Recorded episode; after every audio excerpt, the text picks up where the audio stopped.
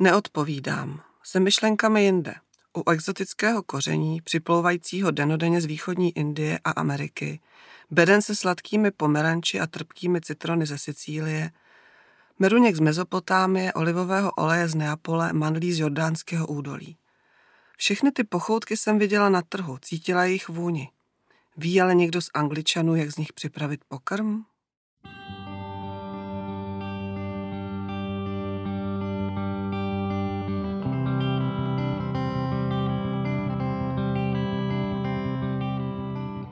Krásný dobrý den, já vás vítám u našeho podcastu Moje Argo na vlnách. Já jsem Aniška Dudková a dneska je tady se mnou redaktorka Markéta Šnoblová Nova. Ahoj. Ahoj. A my si budeme povídat o knize Anglická kuchyně slečny Elizy, ze které jste právě slyšeli ukázku. Kdo byla Eliza Actnová? Eliza Actnová byla básnířka anglická a zároveň první autorka moderní kuchařky v Anglii. Žila v období uh, viktoriánském a narodila se teda v roce 1799, zemřela roku 1859. A začínala opravdu jako básnířka. Pocházela z měšťanské rodiny, byla vzdělaná a uh, básnění byla její láska a chtěla se tím vlastně živit, prezentovat. A v roce 1826 jí dokonce vyšla první sbírka básní, asi v nákladu asi 500 výtisků. Potom dál na svých básních pracovala a když po deseti letech s další sbírkou básní přišla do anglického nakladatelství do Londýna, do Longmana, tak eh, k panu Longmanovi, tak eh, jí bylo řečeno, že poezie není žádoucí, že o ní není zájem, ale jestli chce psát, tak ať napíše kuchařku. Něco jako dneska. Což Elizu tedy aspoň v knize, ale myslím si, že i ve skutečném životě muselo hrubo, hluboce ranit a urazit. Nicméně rodinná situace jí donutila k tomu, že tenhle ten návrh přehodnotila a skutečně 30-letá Eliza eh, začala pronikat do tajemství kuchyně. Což nám předkládá takhle autorka knihy Anabel Apsová, která opravdu pro tuhle knížku musela naskoumat spoustu archivních materiálů, jak eh, o Elize samotné, tak o době, o kuchyni, o společnosti. Eliza se ve svém životě dostává z takového toho pohodlného života opečovávané dcery do postavení eh, ženy, která se snaží vydělávat pro svoji rodinu. Ty jsi říkala, že je to taková první eh, anglická kuchařka. A není to vlastně naše taková anglická Retigova? Tohleto srovnání se samozřejmě okamžitě nabízí. A já, když jsme tuhle tu knížku zařadili do edičního plánu společně s překladatelkou Markétou Polochovou, která když knížku přečetla, tak byla naprosto nadšená, říká, no to musíme dělat. A tak jsme se hned domluvili a já jsem si hned objednala v antikvariátu kuchařku uh, Magdaleny Dobromily Retigový a opravdu uh, a začala jsem se trošku eh, jako vracet, eh, kde jako napůsobila a opravdu tam ty schody jsou, protože žili v podobné době. I Magdalena Dobromila, což jsem ještě teda neřekla předtím, Eliza Ektnová měla problémy v, v rodinném životě, protože se dostali do velkých finančních problémů kvůli otcově podnikání a vlastně ten otec začal v té rodině chybět to samé se stalo Magdaleně Dobromile, která jako mladá vlastně o otce přišla. A schodné sam, sam, také je to, že se obě věnovali výchově mladých dívek. A obě dvě působily jako básnířky. Eh, Magdalena Dobromila dokonce psala krátké prózy. Vidí, to vidíš, to jsem ani nevěděla, že mm. taky psala něco jiného než no, recepty. No, v tom našem vydání jedné edici té její uh, domácí kuchařky jsou i ukázky z jejich pros, i básní. A v jaké době se setkáváme uh, s tou Elizou, když začíná knížka? Eliza uh, prochází Londýnem, kde teda velmi eh, sugestivně autorka popisuje londýnskou ulici, co na ní jako vidí, co všechno cítí, což je opravdu zážitek. A kdy přichází do nakladatelství Longman, aby nabídla tu svoji prózu. Jak už jsem říkala, eh, její nabídka je zamítnutá, ona se vrací domů, kde eh, dochází k zásadnímu zvratu rodinné situace, protože se dozvídá, že tatínek zbankrotoval, celá rodina musí prodat veškerý svůj majetek. Tatínek mizí do Francie, protože mu hrozí eh, postih a ona zůstává se svojí maminkou sama a rozhodnou se přestěhovat, eh, pronajmou si dům v blízkosti lázní, který chtějí pronajímat lázeňským hostům. A protože, a to je ta příležitost, kdy teda Eliza se rozhodne to kuchařsk, tomu kuchařství se věnovat, protože bude těm hostům vařit. Hmm. A jsou v knize, jsou v knize i její recepty? Jsou. Jsou tam jenom ukázky, jsou asi čtyři. Já tady mám založený jeden, jeden který je opravdu vtipný. To, když jsem četla, tak jsem se pobavila protože se jmenuje Vepřová huspenina Elizy Ektnové a začíná takto. Rozsekněte prasečí hlavu průměrné velikosti, vyjměte mozek a všechny kosti, vnitřek bohatě posypte jemnou solí a nechejte odležet do následujícího dne. tak Ale... to je opravdu recept pro mladé dámy. Ale jsou tady i vařená labutí, vejce, grilovaný úhoř, čokoládový puding. Ale je to opravdu jenom ukázka. Na druhou stranu mě tahle ty ukázky a všechny recepty, se kterými jsem se setkala v knize, vedly k tomu, že jsem, si eh, na tu, na, že jsem se na tu kuchařku samotnou podívala. A to má možnost každý, protože její digitalizovaná verze je k dispozici na internetu. A tam opravdu vidíte stránku po stránce, ilustrace, porcování masa, všechny ty věci, eh, které kuchařka třeba do té doby ani neobsahovala. Oni kuchařky do té doby existovaly, ale eh, Eliza je, ji vlastně poj, pojala znova. Ona podle té knihy, a zřejmě i to tak bylo, procházela při přípravě své kuchařky, že prošla všechny kuchařky, které do té doby vyšly. A zjišťovala, že jsou nepoužitelné, že tam není správné množství, nebo není tam uvedeno množství, není tam uvedená doba přípravy. Všechno to byly kuchařky pro obrovské společnosti. Takže eh, ona to pojala všechno znova, všecko zkoušela. A co bylo přínosem, eh, bylo, že do každ- ke každému receptu přidala seznam ingrediencí, váhu, množství, a i postup v podstatě, jako jak se to má dlouho, co vařit, smažit a tak dále. Tedy v zásadě takové ty věci, které nám dneska u kuchařek přijdou jako naprosto samozřejmé a v té době jo. to vůbec nebylo. Hmm, přesně tak. Já ono... právě, když jsem to četla, tak mě to překvapilo, že hmm. jí tohle přijde jako něco přelomového, protože si neumím představit kuchařku, ve které by tohle nebylo.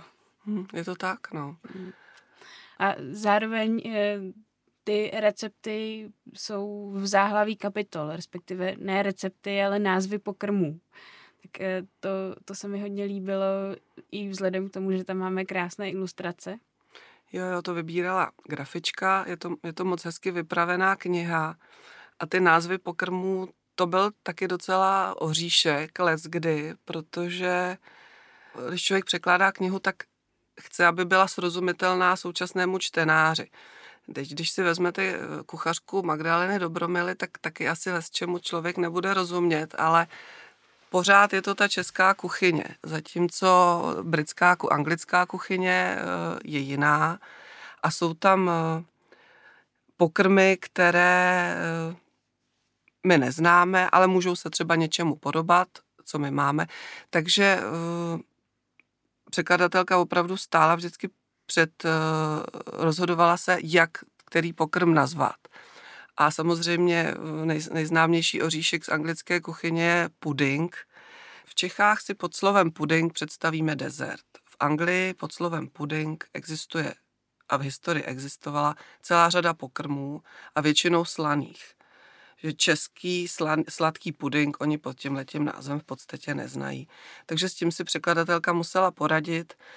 Jedno slovo puding ona převáděla podle toho, jak se ten pokrm připravoval různými názvy, jako je žemlovka, huspenina. Pak známe všichni, eh, to je lito, že jo. Takže takhle. No a kromě vaření má kniha ještě nějakou další zápletku? Tak samozřejmě je to uh, knížka o dvou ženách, zatím jsme mluvili jenom o jedné a je určená především ženám, takže milostná zápletka je nutná. Ale já bych tady o ní nerada hovořila, protože už bych prozradila moc. Je tam. Hmm. A co tam teda je eh, za druhou ženu? Druhá žena je N. Kirbyová. A to je pravý opak uh, Elizy. Je to dívka 16 letá, která pochází z velmi chudých poměrů. Maminku má psychicky nemocnou, v podstatě blázna. Tatínek je eh, válečný veterán, má jenom jednu nohu. Ona s nima žije sama v takovém jako malém domečku. Člověk, když to čte, tak si připadá, že je to jaký slam. A opravdu žije ve velké bídě. Ale shodou okolností se jí podaří získat práci právě u Elizy jako pomocnice v kuchyni. A jako jediný vklad, který eh, N má, je, že umí číst. Maminka ji naučila číst, čímž si tu Elizu velmi získá a mezi těmi dvěma ženami vlastně vzniká velké přátelství a nechává autorka nechává vzájemně jim nahlédnout každé do toho jejího vlastního života, což se tam tak jako pomalu rozkrývá. Oni, nejdřív je tam velké tajemství, které se postupně uh, každá o té druhé dozvídají. A zároveň mm, je nutné říct, že N. Kirpiová opravdu existovala, že to není jenom výmysl uh, Anabel Apsové? Mm, je pravda, že existovala, ale nevíme o ní nic. Víme, že teda pracovala eh, v té kuchyni u Elizy a potom uh, průzkumníci života Elizy našli uh, někde v, matrikách jako záznam o jejím úmrtí, protože už pracovala někde jinde, žila někde jinde, hmm. ale vlastně o ní nevíme nic, hmm. takže celý ten její život je opravdu fikce. Hmm ale v tom románu v zásadě jí Apsová uvádí skoro až jako spoluautorku té kuchařky. Jo, jo, to je hodně vlastně hezký moment, kdy ona ji vlastně přizve do, do toho tvůrčího procesu a ta N se vlastně v tom nachází stejně jako ta Eliza to je právě hrozně hezké na té knižce, jak jí prostupují všechny ty vůně a chutě a člověk z toho má uh, nutkání vlez do kuchyně a začít něco péct. Jo, jo, to je... Uh, já to taky mám hrozně ráda. Uh, moc mě ta knížka bavila. Když přišla paní korektorka, která tu knížku četla, tak říkala, no bylo to pěkný, ale mě to vaření vlastně vůbec nezajímá. A teď ten zbor žen, který při tom rozhovoru byli, říkali, ale mě jo, no to je krásný, na to já se těším, jo. Takže eh, kdo má rád vaření, eh, tak ten si tam přijde na své, protože eh, ještě ten vhled do, do kuchyně 19. století je takový, obohat, takový obohat, obohacující. A co se na tom nejvíc líbilo tobě? To vaření? Asi to vaření. I ten příběh Elizy je zajímavý, protože vychází opravdu, že je to reálná postava historická. Hodně mě bavila práce na té knize, protože jsem díky ní nahlédla do spousty eh, dokumentů, článků o viktoriánské době, o společnosti, o kuchyni. Když jsem kontrolovala překlad, tak eh, jsem si opravdu zjišťovala, jak jednotlivé ty pomůcky vypadají. Jo, že tam, když je popis pomůcky, tak si říkám, je to opravdu tak. Takže jsem procházela spoustu obrázků jako různých hrnků, vařeček. Prostě teď je to takhle jednoduchý, ale tam eh, se opravdu používá velká, velké množství speciálních předmětů. A doporučila bys uh, anglickou kuchyni třeba čtenářkám Jenny Colganové? Ta má přece všechny ty krámky s čokoládou, kavárničky, vůně čerstvého chleba. Hmm, a má tam recepty. ano, určitě. Uh, myslím si, že je to bude bavit a ještě je to bohatší tím, že se dozvědí něco o jiné době, eh, jiném prostředí, takže určitě. Mně se na tom ještě líbilo, že to má mm, takový přidaný eh, moment v podobě eh, té sociální stránky. Že právě v postavě N. Kirbyové se Eliza dozvídá, v jaké bídě část společnosti žije a vyloženě tam popisuje, jak eh, třeba když někdo dostane na stůl pětichodový oběd od francouzského šéf-kuchaře, tak si to v podstatě ani ne, nevychutná a v kontrastu s tím je tam ta chudina, která často ani nemá vzít co do úst. Hmm, to je pravda, protože uh, a zrovna tam ještě jeden moment zajímavý. To jsme teďko připomněla, že uh, Jednak jsou tam popisy těch meny, třeba když se opravdu, eh, ona je na návštěvě někde a dostává meny od francouzského kuchaře, které je opravdu bohaté. A ta Eliza, protože jí to baví, to vaření, a už o tom něco ví, o těch kořeních, tak ona si to užívá a přemýšlí, jak to ten eh, kuchař vařil a jak to všechno chutná. Ale maminka, ta jí vyčítá, že žena nad tím letím vůbec nemá eh, přemýšlet. Že, to, že jí to nepřísluší, že je to něco co ta pro takovouhle vrstvu a ženu není vhodné. Takže to tam bylo zajímavé. A pak, jak říkáš ty, pak tam vidíme, co ta N jedla, když byla uh, u tatínka, nebo co vařila. Hmm. Ještě si k tomu vymýšlela, protože nakonec třeba měla opravdu jenom nějaký ubohý, ubohý vývar. Ale vývar uh, třeba ze zeleniny, jo, že, že z jednoho druhu zeleniny tak eh, to tam opravdu, ten kontrast je tam opravdu hodně znát. Hmm. To, už to asi v knížkách Jenny Colganové nenajdeme. to ne, no. Ty jsou trošku sladší. Ty jsou, ale eh, já mám Jenny ráda. Ona, on, on je to takové opravdu odpočinkové čtení, že si přitom čtenářka oddechne, ale i se usměje, to uh, zasměje. Kolgenová má takový jako humor a a um, což u, u, v téhle historické knize není. Tam na to ten prostor úplně hmm. nevznikl. A chystáme teďka na příští rok nějaké knížky od Jenny Colganové?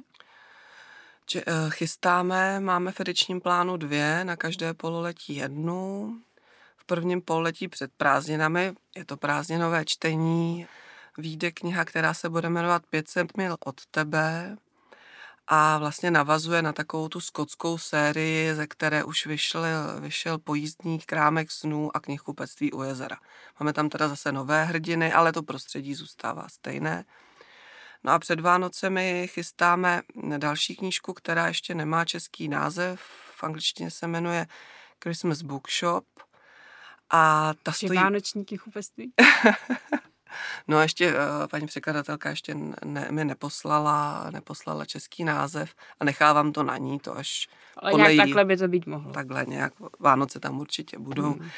A mm, to bude někdy před Vánocemi. Hmm. A možná se nám podaří pozvat do Prahy i samotnou autorku. Takže to bychom určitě dali čtenářkám včas vědět, že se s Jenny Kolganovou můžou potkat osobně. By potom třeba mohla vzniknout nějaká knížka Vánoce zvůní trdelníku a svařáku. jo, že by se tady mohla inspirovat. Ona si zakládá na tom anglickém a skotském prostředí, takže nevím. No, ale třeba, no, třeba jednou hrdina. dojde. no a když jsme u všech těch krámků Jenny Colganové, tak ještě na příští rok chystáme knížku, která se jmenuje Krámek z fantazí. O čem to bude? Tak to je další objev. A opět v tom má prsty e, překladatelka Markéta Polochová, protože jí jsem s chodou okolností tuhle knížku posílala a ona mi nadšeně hned odpovídala, že, že to přečetla hned a že to je krása a že, že to musíme dělat. Takže jsme se zase domluvili a teď zrovna tu knihu eh, dostala překladatelka po redakci a musím říct, že je to eh, opravdu moc milá knížka. Eh, autorka je australanka, jmenuje se Tabita Birdová a vypráví o krámku, který nabízí k prodeji předměty, které zprostředkují setkání nebo rozhovor s člověkem, který už odešel, který zemřel. A ta knížka je hodně fantaskní, eh, má tam jak dospělé, tak dětské hrdiny a je takovým pohlazením, možná i určitou pomůckou při ztrátě blížního člověka. Eh, je hodně dojemná, ale i vtipná, protože autorka má syny. A ona tam, to je úplně evidentní, že tam do té knižky zahrnula nějaké odposlouchané uh, rozhovory od svých synů. A to jsou opravdu vtipné, i když jako vlastně smutné scény, ale jak ty kluci si s tím, s tím vypořádávají, tak to jsem se pobavila. Takže na tu knihu se moc těším, bude mít krásnou obálku a určitě ji doporučuji. A vyjde v lednu. Už v lednu. Hmm. O té obálce, tak to bych chtěla vypíchnout, že je opravdu krásná, takže by si ji naši posluchači měli vyhledat. Je na ní taková krásná zrzavá kočička a dělala ji pro nás Bára Žižková. Ano, ano, zrzavá kočka. Ano. Kočky, to je moje. moje taky. Hmm. No a poslední knížka, kterou bych s tebou chtěla probrat, je, eh, jsou čtyři vychry od Kristin Hanahové, protože to je v zásadě taky taková historická četba spíš pro ženy. Mm, to... A vyšla teďka na začátku října, tak jestli můžeš přiblížit, o čem to je. Eh, kniha Čtyři vychry eh, čekala dlouho na český překlad, protože se s ním potýkali hodně dlouho, ale konečně teda vyšla a je to zase výborně, výborně napsaná kniha, kterou, na kterou Kristin Hanahová musela projít zase spoustu materiálů, protože se to eh, kniha odehrává v 30. letech 20. Eh, století v Texasu a zachycuje velmi smutné období amerických dějin, protože v tu dobu v Texasu a ještě v Oklahomě byly takzvané špinavé třicítky, což je období, kdy se i proto, že se na, na tomto území nehospodařilo správným způsobem, což se zjistilo až později, tak docházelo k velké erozi půdy. A protože bylo velké sucho, tak uh, ta půda erodovala, nerodila, docházelo k velkým prašným bouřím, takže tam třeba byly bouřky, kdy lidi vůbec nemohli vycházet ven, teď ona to tam opravdu sugestivně popisuje. Já jsem si pak hledala fotografie a mm, informace o téhleté době. Hmm. A ty fotky jsou teda opravdu... Já jsem si to taky hledala a vlastně mě to úplně překvapilo, ty, ta písečná mračna. No, no, no. A e, do téhleté doby teda umístila příběh e, ženské hrdinky, která se jmenuje Elza, je to tedy zase opět příběh eh, eh, dívky, která vycházela docela eh, jako střední společenské vrstvy, ale vyvdala se do farmářské rodiny a právě v té farmářské rodině prožila nejdřív 20. léta, kdy získávala vztah k půdě, k farmaření, všechno se učila, ale pak přišla ta, ta, ty špinavé třicítky a ona řešila, jestli teda má tu zemi opustit, teda tu farmu, eh, protože potřebuje živit své děti, šlo už i o život, protože ty prašné bouře způsobovaly zápaly plic, lidi umírali a rozhodne se tedy ode, odejít do Kalifornie. A je ten příběh eh, hodně krutý, ale zároveň velmi poučný. I v něm můžeme spatřovat uh, naději.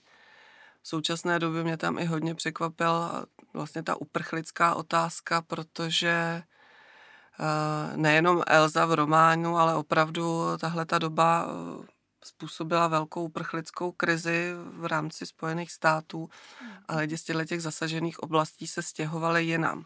A ještě navíc to bylo v době po velké hospodářské krizi. A ještě byla hospodářská krize, takže to přijetí těch uprchlíků v zemi, eh, ve státech, které nebyly zasažené tímto způsobem, byla eh, jako velmi, velmi tragická. Teda hmm. to.